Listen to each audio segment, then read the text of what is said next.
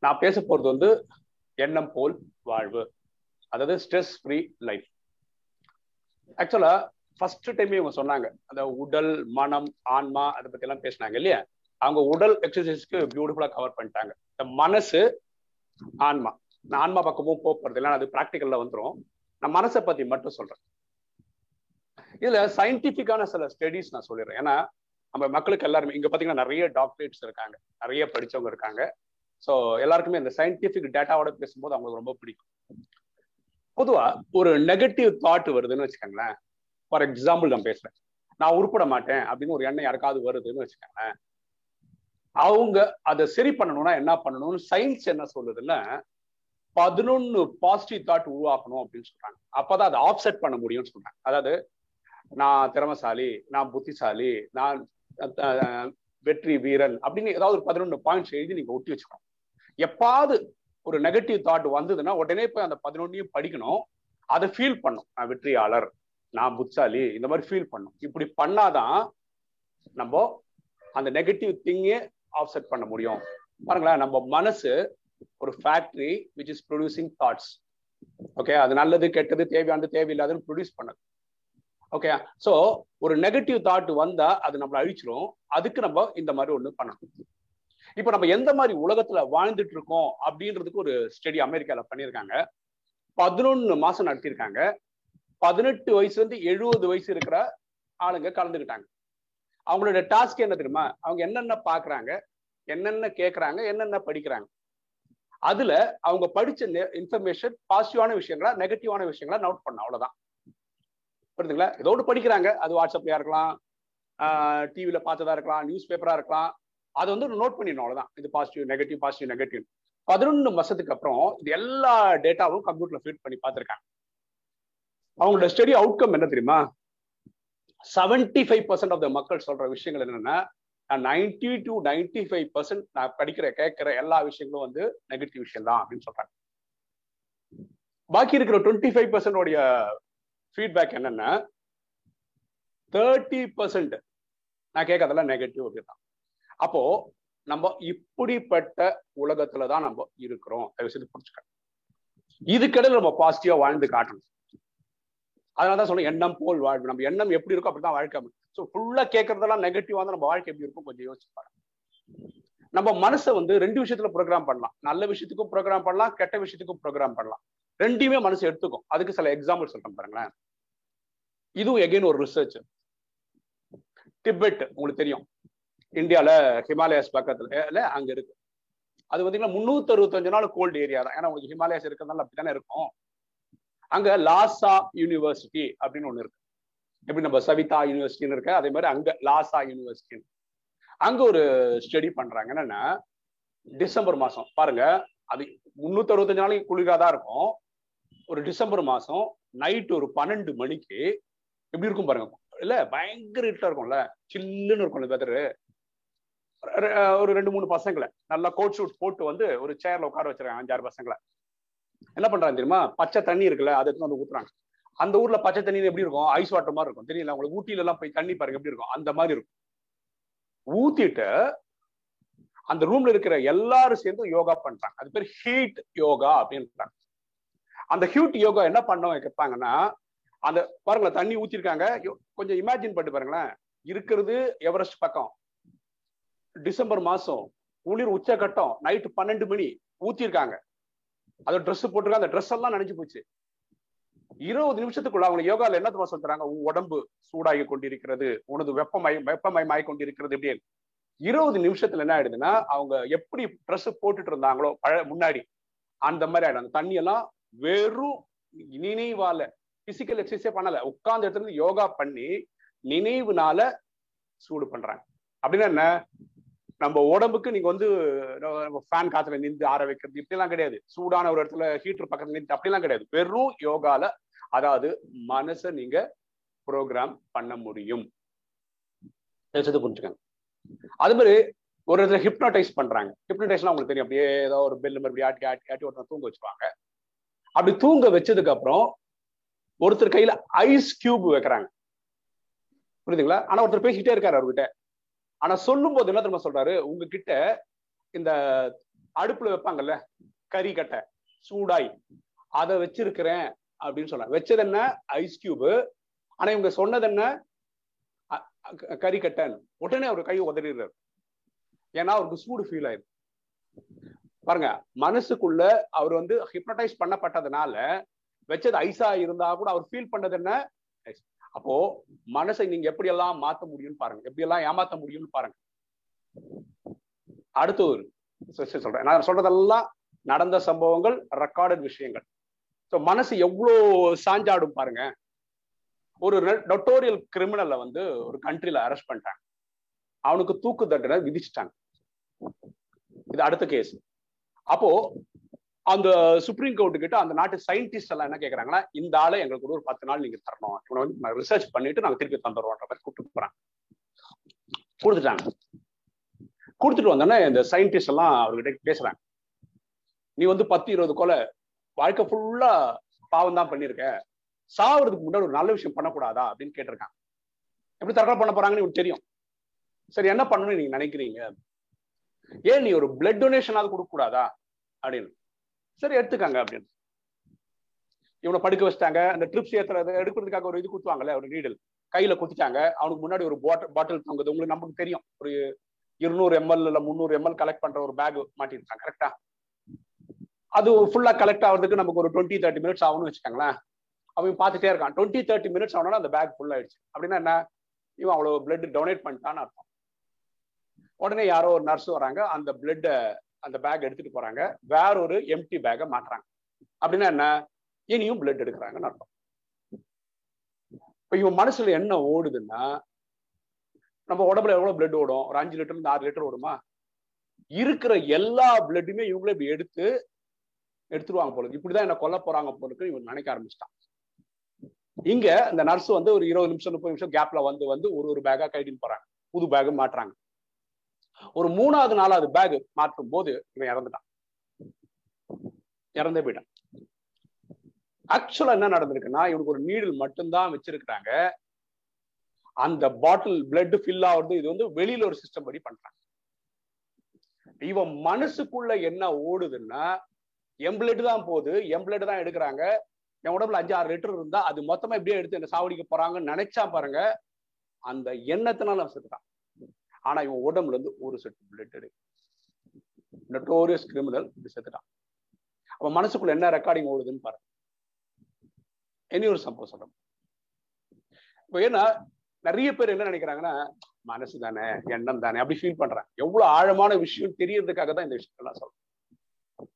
வேற ஒரு இடத்துல இதே மாதிரி ஒரு நெட்டோரியல் கிரிமினல் அவனை வந்து கொல்லப்படுறாங்க சயின்டிஸ்ட் அவனை கேட்டுக்கிறாங்க.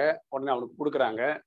அப்போ அதே நொட்டோரியல் கிரிமினலுக்கு என்ன சொல்றாங்கன்னா உங்களை ஒரு விஷப்பாம்பு வச்சுதான் கொல்ல போறோம் அப்படின்னு சொல்லிட்டு அவரு நாகப்பாம்பை காட்டுறாங்க. கண் முன்னாடி. இவன் படுத்திருக்கான். ஏன்னா இவன் எந்தெல்லாம் ஓட முடியாது. அவன் பயந்துட்டான். இந்த பாம்பு தான் கொல்ல போறாங்க அப்படின்னு. சரி உன்னை பாம்பு குத்தும் போது உனக்கு அந்த கொத்துற அந்த காட்சி நீ பார்க்க வேண்டாம்னு சொல்லி அவனை கண்ணை கட்டிடுறான். கண்ணை கட்டினதுக்கு அப்புறம் ஒரு சேஃப்டி பின் இருக்குல்ல அந்த மாதிரி ரெண்டு சேஃப்டி பின் எடுத்து அப்படி கையில அப்படின்னு குத்திருக்காங்க அவ்வளவுதான். குத்துனது எது? சேஃப்டி பின் பாம்பு கிடையாது. ரெண்டே ஒரு மினிட்டுக்குள்ள அவன் செத்தே போயிட்டான். அவன் நினைச்சது என்ன? பாம்பு குத்திச்சுன்னு இவங்க எதை வச்சு குத்திருக்காங்க? ஒரு சேஃப்டி பின் வச்சு. இஞ்சி படம் ரெண்டு சொட்டு பிளட் வந்திருக்கும் அவ்வளவுதான். உள்ளுக்குள்ள அவன் நினைச்சிட்டான். விஷம் போயிடுச்சுன்னு. இந்த இது இறந்து போனோன்னு இது பண்ணுவாங்கல்ல அந்த போஸ்ட்மார்ட்டம் எல்லாம் பார்த்தா ஒரு பாம்பு விஷத்துக்கான இது உள்ள கண்டுபிடிக்கிறாங்க. அதாவது உடம்பே அந்த மாதிரி ஒரு விஷ வெனம உருவாக்குது. மனசு எப்படி ப்ரோக்ராம் ஆகுது பாருங்க. ஆக்சுவலா உனக்கு விஷம்லாம் கொடுக்கவே இல்லை. எண்ணம் அவனை அப்படி ஆக்கிடுது. வேற ஒரு சிம்பிள் சொல்றான். ஒரு லேடி அவங்களுக்கு வந்து இந்த ரோசா பூ இருக்குல்ல பெண்களுக்கு ரோசா பூ வைக்கிறதுனா ரொம்ப பிடிக்கும். சில பேருக்கு அது வந்து அலர்ஜி அந்த ஸ்மெல்லே ஆகாது. ஸ்மெல்லே ஆகாது அந்த அந்த என்ன ஆயிடும்னா அருவறுப்பா இருக்கும் மூக்கல் அப்படியே எரிச்சலா இருக்கும் கண்ணுல தண்ணியா வரும். இதுதான் அந்த அம்மாவுடைய அலர்ஜிக் ரியாக்ஷன்ஸ் ஓகேவா அன்னைக்கு ஒரு நாள் அவர் கம்பெனில ஒர்க் பண்றாங்க. அவங்க ஆபீஸ்ல என்ன சொல்றாங்கன்னா ஒரு மீட்டிங் இருக்கு. எல்லாரும் வரணும். அந்த மீட்டிங் ரூமுக்கு வந்துடணும்னு சொல்லிட்டாங்க. மீட்டிங் ரூம் வந்து ஒரு பெரிய டேபிள் இருக்கும். அதை சுத்தி டேபிள் போட்டிருப்பாங்க. இந்த மாதிரி என்ன பண்றாங்கன்னா ஃபர்ஸ்ட் ஆளா சீக்கிரம் வந்து உட்காடுறாங்க பார்த்தா நீங்க பாத்திருப்பீங்க இந்த டெக்கரேஷன்ல ஒரு பெரிய பாத்திரம் ஒண்ணு வச்சுட்டு அதை தண்ணி ஊத்தி ரோசா பூலாம் வச்சிருப்பாங்க. பாத்திருப்பீங்கல்ல அந்த மாதிரி வச்சிருக்காங்க. அப்போ இந்த மாதிரி நினைச்சு அங்க போய் ரோசா பூ வச்சிட்டாங்களே அப்படின்னு நினைச்சு அதனால பக்கத்துல உட்கார தூரத்தில் தூரத்துல உட்காந்துட்டாங்க. ஏன்னா அப்பவே அவங்களுக்கு ஒரு மாதிரி ஸ்மெல்லு ஒரு மாதிரி அருவருப்பா இருக்கு. மூக்கெல்லாம் நமச்சலா இருக்கு. என்னடா இது? அப்ப என்ன நினைக்கிறாங்கன்னா சரி நமக்கு எப்பரா இப்படி ஒரு பிரச்சனை இருக்கே. ரோசா ஆகவே மாட்டேறது ஆனா பல பேருக்கு அது பிடிக்கும் அதனால நம்ம வந்து கம்ப்ளைண்ட் பண்ணி எடுக்க வைக்க முடியாதுன்னு சொல்லி உட்கார்றாங்க. கொஞ்ச நேரத்துக்கு அப்புறம் பார்த்தா வேற ஒருத்தர் மீட்டிங் உள்ள வராரு அவரு நேரா ஃப்ரண்ட்ல போய் இந்த பூ பக்கத்துல உட்காந்துக்கிறார். ஓகே அப்ப இந்த அம்மா உட்காந்து அவருக்கு பத்தி எந்த பிரச்சனையும் இல்லை. அவருக்கு எல்லாமே ஓகே தான் நினைக்கிறாரு. உடனே இவர் என்ன பண்றாரு? அந்த பக்கத்துல இருக்கிறவர் என்ன பண்றாரு? அந்த பூ அப்படியே மணந்து பார்த்து அதுல வைக்கிறாரு. அப்ப இந்த மாதிரி நினைக்கிறான் பாத்தியா அவருக்கு எல்லாம் எந்த பிரச்சனையும் இல்லை அப்படின்னு. கொஞ்ச நேரத்துக்கு அப்புறம் மூணாவது ஒரு நபர் வந்து அவர் பக்கத்துல போய் உட்காந்துக்கிறாரு அவங்க ரெண்டு பேரும் பேசிக்கிறாங்க. கொஞ்ச நேரம் பேசிட்டு இருந்த மீட்டிங் கொஞ்சம் நேரம் ஆகும் போல இருக்கு. நம்ம ஒரு டீ குடிச்சிட்டு வரலாம் கேன்டீன்ல போயிட்டு அப்படின்னு கிளம்புறாங்க. இந்த லேடி இருக்காங்களா அந்த மாதிரி கிராஸ் பண்ணும்போது இவங்க ரெண்டு பேரும் பேசுறது இந்த மாதிரி கேட்கறாங்க என்ன தெரியுமா பேசுறாங்க? அதுல ஒருத்தர் சொல்றாரு நான் ஃபர்ஸ்டே வந்துட்டேன். அந்த பூ இருந்ததுல பூ எடுத்து மணந்து பார்த்தேன். ரோஸ் அப்புறம் தான் தெரியுது இது ஆர்டிபிஷியல் பூ. அதுக்கு ஸ்மெல் எல்லாம் கிடையாது. அவ்வளவு நேச்சுரலா இருக்கு தெரியுமா? இது இந்த அம்மா கேட்ட உடனே இந்த அம்மா ஒரு மாதிரி ஷாக் ஆயிட்டாங்க. இவ்வளவுதான் அவங்க மனசுல என்ன இருந்தது? ஒரிஜினல் பூ நினைச்சாங்க. தண்ணியில போட்டு வச்சிருக்காங்கன்னு நினைச்சாங்க. அதனால இவங்க மூக்கு வேர்க்குது கண்ணுல இருந்து தண்ணியா வருது. இந்த ஒரிஜினல் மெசேஜ் கேட்கணும் சரியாயிடும் எப்படி முடியுது? மனசு ப்ரோக்ராம் பண்ணிடு. இப்படிதான் அப்படிதான். புரியுதுங்களா சோ ஒரு மனச எண்ணத்தை யார் வேணா என்ன வேணா ப்ரோக்ராம் பண்ண முடியும். அது ஒரு மனசோட சக்திக்கு இனி ஒரே ஒரு எக்ஸாம்பிள் சொல்றேன். அதுக்கப்புறம் இன்னைக்கு பேண்டமிக் இல்ல கொரோனா அதை பத்தி ஒரு விஷயம் சொல்றேன். அப்புறம் இந்த டேக்அவே இன்னைக்கு இந்த மெடிடேஷன் கிளாஸ்ல நம்ம சொல்ல வேண்டிய ஒரு கருத்தை சொல்லிட்டு நம்ம முடிச்சுக்கோம் யூரோப்ல இந்த இஸ்ரேல் அந்த ஜெர்மன்கார நாசிஸோட சண்டை வரும்போது இஸ்ரேல்காரர் ஒருத்தரை அரெஸ்ட் பண்ணி போட்டு வச்சிருக்காங்க. ஒரு ஜெயில ரொம்ப சின்ன ரூம் கால் நீட்டி உட்கார்ந்து இப்போ ஒரு எக்ஸசைஸ் யோகா பண்ணாரு பார்த்தீங்களா அவர் கால் நீட்டி உட்கார்ந்தா எவ்வளவு இடமோ அந்த இடம் மட்டும்தான் ரூம் போட்டு வச்சிருக்கேன் இருட்டு ரூம் காலம்புற டிஃபன் ஆனால் ஒரு தட்டு வழியா டிஃபன் கொடுப்பாங்க. அதில் உப்பு சுவை நல்லாலாம் இருக்காது. ஓ உயிர் வாழலாம் அவ்வளோதான் அதே மாதிரி லஞ்சுக்கு ஒரு தட்டு கொடுப்பாங்க. ராத்திரிக்கு ஒரு தட்டு அனுப்புவாங்க. அதை சாப்பாடு அவ்வளோதான் ஃபுல்லா இருட்டு தான் அவர் எத்தனை வருஷம் உள்ள இருப்பாருன்னு தெரியாது. ஆனா அவரு என்ன பண்றதுமா வாழ்க்கையை ரசிச்சு வாழணும்னு நினைக்கிறார். இதுக்குள்ள அந்த ரூம்குள்ள இருக்கிறதா வேற எங்கேயும் போக முடியாது வராரு அவர் என்ன பண்றாரு தெரியுமா? அந்த செஸ் சாம்பியன் இருக்கிறார் கேரி காஸ்ப்ரோ உலக செஸ் சாம்பியன் அவரு கூட செஸ் விளையாடுற மாதிரி நினைவால நினைக்கிறார். ஒரு செஸ் போர்டு அறுபத்தி நாலு காயின் அறுபத்தி நாலு கட்டை இருக்கும் இல்லையா? பாக்ஸ் எல்லாம் இது இருக்கும் இல்லையா? இவர் ஒயிட் காயின் அவர் பிளாக் காயின் வச்சுக்கோங்களேன். ஒரு ஒரு ஸ்டெப் இவர் எடுத்து வைக்கிறார். கேரிஸ் காஸ்பர் அப்படி வைக்கிற மாதிரி நினைச்சு நினைச்சு நினைச்சு விளையாடுறாரு. மனசுக்குள்ளேயே ஒரு ரெண்டு அவர் மூணு அவர் விளையாடுறாரு. கேரி காஸ்பரோவை ஜெயிக்கிறார். டெய்லி இதுதான் பண்றாரு டெய்லி இதுதான் பண்றாரு. எல்லா நாளும் கேரி காஸ்பரோ ஜெயிக்கிறார். ஏன்னா மனசுல தான் விளையாடு ரெண்டு வருஷத்துக்கு அப்புறம் என்ன ஆயிடுதுன்னா அமெரிக்கா இன்வால்வ் ஆகி இவருக்கு ரிலீஸ் பண்ணி கொடுத்துறாங்க இவர் இஸ்ரேலுக்கு வந்துடுறாரு. இஸ்ரேலுக்கு வந்து ஒரு பெரிய மினிஸ்டர் ஆயிடுறாரு. அப்போ கேரி காஸ்ப்ரோ ரஷ்யால இருந்து இஸ்ரேலுக்கு ஒரு டூருக்கு வர்றார். அப்ப லைட்னிங் செஸ்ன்னு ஒரு கேள்விப்பட்டிருக்கு ஒரே டேபிள பத்து பேர்கிட்ட விளையாடுவாங்க தெரியுமா? அந்த மாதிரி கேரி காஸ்ப்ரோ விளையாடுறது. அந்த பத்து பேர்ல ஒருத்தர் வந்து இந்த மினிஸ்டர் உட்காந்துருக்கு இந்த கேமோட அவுட்கம் என்ன தெரியுமா உங்களுக்கு? கேரி காஸ்பர் ஒன்பது பேரை ஜெயிச்சாரு ஒருத்தர்கிட்ட தோத்தாரு. இப்ப உங்களுக்கே தெரியும் யார்கிட்ட தோத்தாருன்னு. இந்த மினிஸ்டர் கிட்ட தான் தோத்தாரு. அப்ப மினிஸ்டர் கேக்குறாங்க நீங்க வந்து யார திரும்ப ஜெயிச்சிருக்கீங்க? வேர்ல்டு நம்பர் ஒன் வேர்ல்டு சாம்பியனை ஜெயிச்சிருக்கீங்க. இத பத்தி நீங்க என்ன நினைக்கிறீங்க? அதுக்கு அவர் மினிஸ்டர் சொன்ன பதில் ரொம்ப சிம்பிள் நான் ஒண்ணும் இல்லைங்க. கடந்த ரெண்டு வருஷமா அவர் ஜெயிச்சுட்டே தான் இருக்கேன் நானு. அவர் வாட்டி கூட அவர் தோத்தது கிடையாது. அதாவது மனசுலயே விளையாடி இருக்கிறார். அவ்வளவுதான். அவர் நேரடியா பார்த்தது இல்லை. அவரோட விளையாண்டது கிடையாது. அப்போ மனசோட பவர் என்னன்னு பாருங்க. புரியுதுங்களா சோ நம்ம நெகட்டிவ் தாட்டை உள்ள விட்டுட்டோம்னா நம்ம காலி. பாசிட்டிவ் தாட்டை உள்ள கொண்டு போனோம்னு நம்ம தப்பிச்சோம். இப்போ நம்ம பேண்டமிக் வருவோம் இன்னைக்கு கொரோனா இன்னைக்கு பாத்தீங்கன்னா யோகா ஃபார் வெல்னஸ் அதான் இந்த வருஷத்துடைய தீமை கரெக்டா அப்ப பேண்டமிக்கை பத்தி நான் சொல்றேன். கொரோனா பத்தி சொல்றேன். நான் சொல்றது உங்களுக்கு ரொம்ப அதிசயமா இருக்கலாம் ஆனா இதுதான் உண்மை.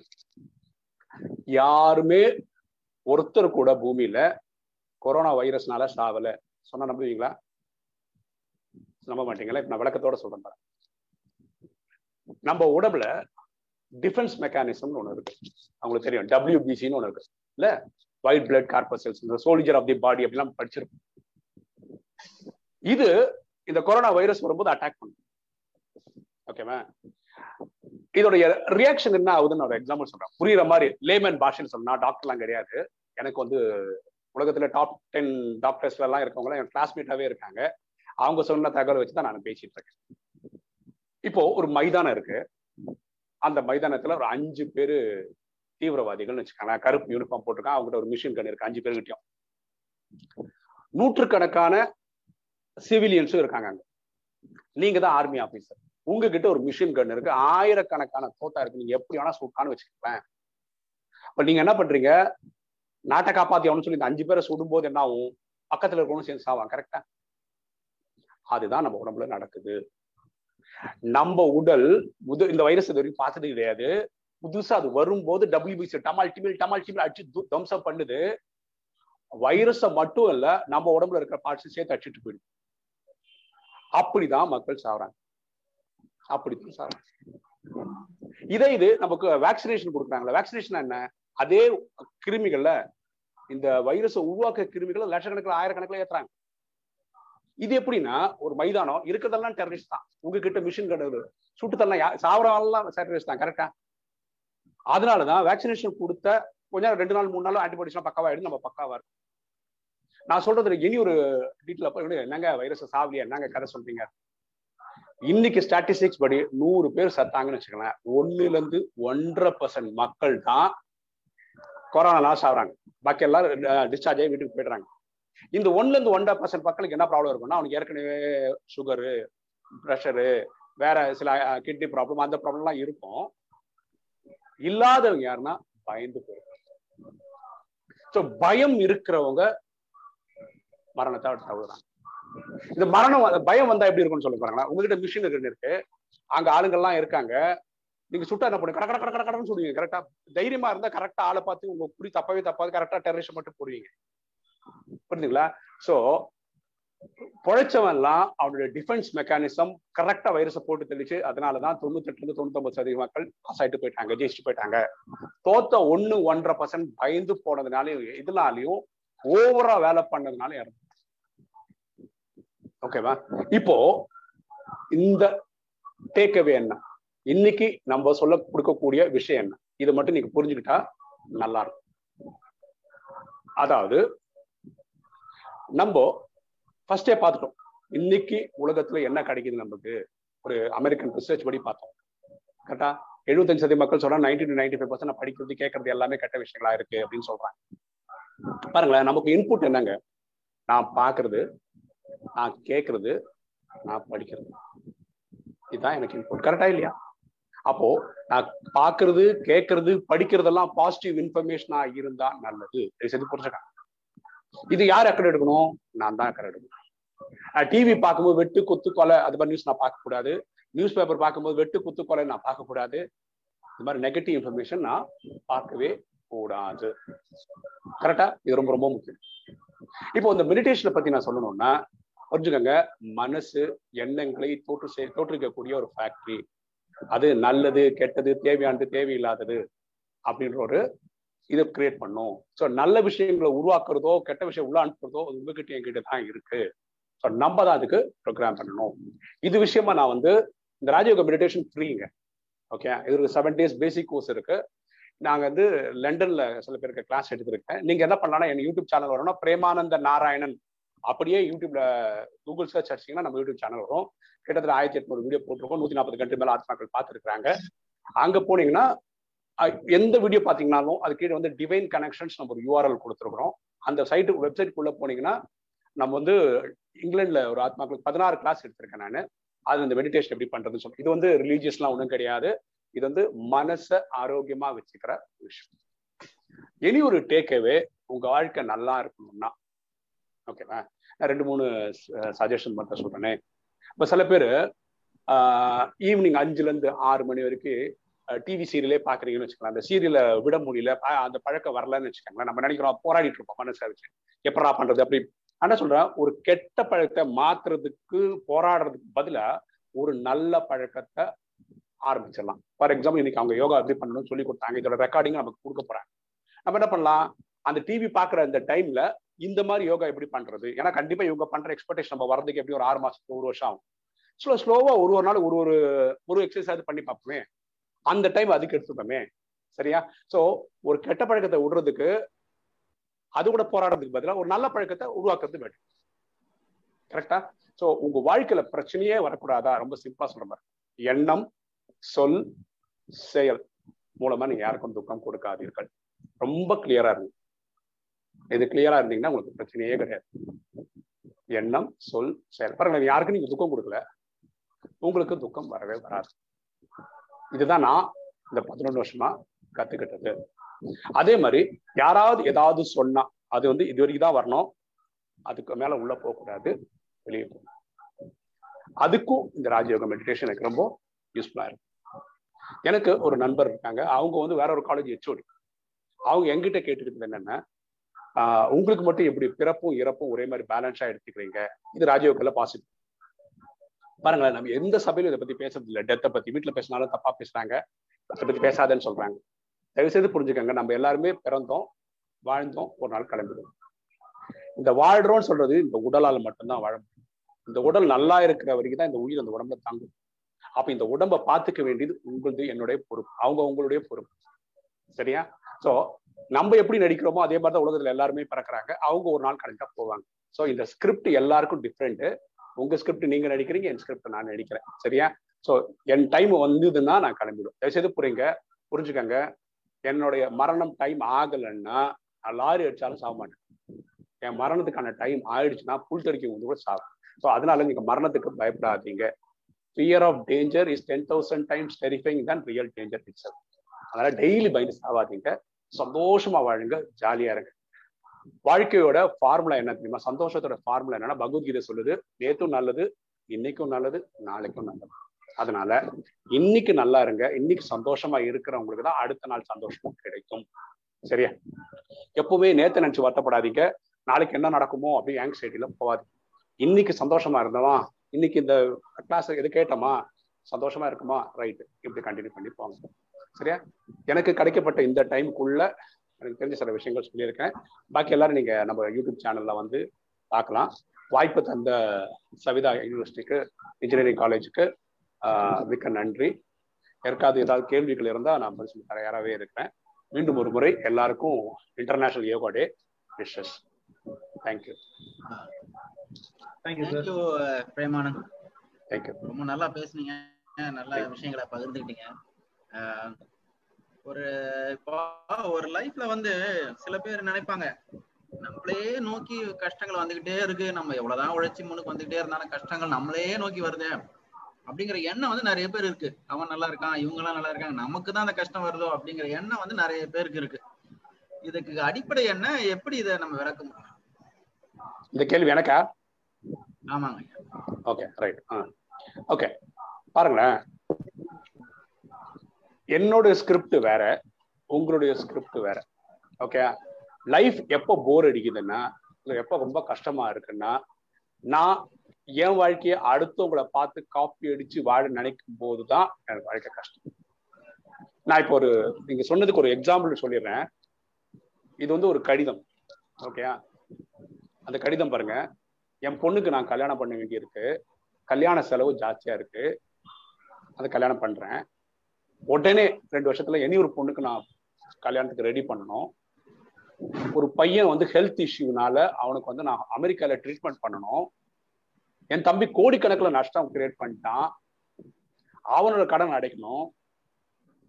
எங்க அம்மா விதவை அப்பா இல்லை. அதான் அப்பா இல்லாதனால விதவை விதவை. அவங்கள நான் பார்த்துக்கணும். என்ன நம்பி என்னோட எம்ப்ளாயிஸ்லாம் இருக்காங்க அவங்களெல்லாம் நான் பார்த்துக்கணும். என்னோட பேரு அம்பானி. இது முகேஷ் அம்பானி எழுதுற லெட்டர் மாதிரி ஒண்ணு வந்து என்ன சொல்ல வரேன்னா முகேஷ் அம்பானிக்கும் பிரச்சனை இருக்கு. கடைசியா வாழ்ற ஒருத்தனுக்கும் கஷ்டம் இருக்கு. அவங்கவுங்க லெவல்ல எல்லாருக்கும் இருக்குதான் செய்யும் நம்ம முகேஷ் அம்பானியோட பாருங்களேன் எனக்கு ஒரு ஐயாயிரம் ரூபாய் பிரச்சனைனா எங்களுக்கு பத்து இருபது ஃப்ரெண்ட்ஸ் ஹெல்ப் பண்ணுவாங்க. ஆனா அம்பானியோட பிரச்சனை ஐயாயிரம் ரூபாவா இருக்காது. ஐயாயிரம் கோடியா இருக்கும் அதை கொடுக்கறதுக்கு இனி ஒரு தனி நபர் இருப்பாங்களான்றது பேங்கே கொடுக்க முடியுமா அவரோட பிரச்சனைக்கு இது கூட தெரியாது. சரியா? எப்போ நான் அடுத்தவங்களை பார்த்து ஃபார் எக்ஸாம்பிள் பாருங்களேன் இந்த இதுலயே நம்ம டயஸ்லேயே பாத்தீங்கன்னா நிறைய பிஹெச்டிஸ் இருக்காங்க. பெரிய பெரிய ஆளுங்க இருக்காங்க. இப்போ பாருங்களேன் ஃபார் எக்ஸாம்பிள் இந்த சகோதர சகோதரிகள் யோகா பண்ணாங்க. கண்டிப்பா சொல்றேன் எனக்கு இன்னைக்கு நாற்பத்தொன்பது ஆகுது எனக்கு ஒரு அறுபது எழுபது வயசு ஆகுறது போல கண்டிப்பா இவங்களுடைய எந்த ஒரு யோகாவையும் ஹண்ட்ரட் பர்சன்ட் பர்ஃபெக்டாக என்னால் பண்ணவே முடியாது. இது நான் ஏக்கப்பட்டேன்னு வச்சுக்கோங்க அவ்வளோ மாதிரி என்னால் பண்ண முடியலன்னு வச்சுக்கோங்க வாழ்க்கை முடிஞ்சு போச்சு. ஸோ நம்ம எப்போ அடுத்தவங்களை பார்க்கவே இல்லையோ என் வாழ்க்கை எல்லாம் கரெக்ட் எனக்கு பாருங்களேன் நல்ல மனைவி ரெண்டு குழந்தைங்க நல்ல அப்பா அம்மா எல்லாம் இருக்காங்க. லைஃப் ஸ்மூத்தா போகுது. இது எனக்கு சொர்க்கம். அவ்வளவுதான். நான் எனக்கு வந்து அடுத்தவங்க வாழ்க்கையை பார்த்து அது மாதிரி ஆக முடியலையே நினைக்க ஆரம்பிக்கும் போது துக்கம் ஸ்டார்ட் ஆயிடுது. கரெக்டா where there is expectation there is loss எதிர்பார்ப்பு இல்லாம வாழுங்க நல்லா இருக்கலாம். Thank you thank you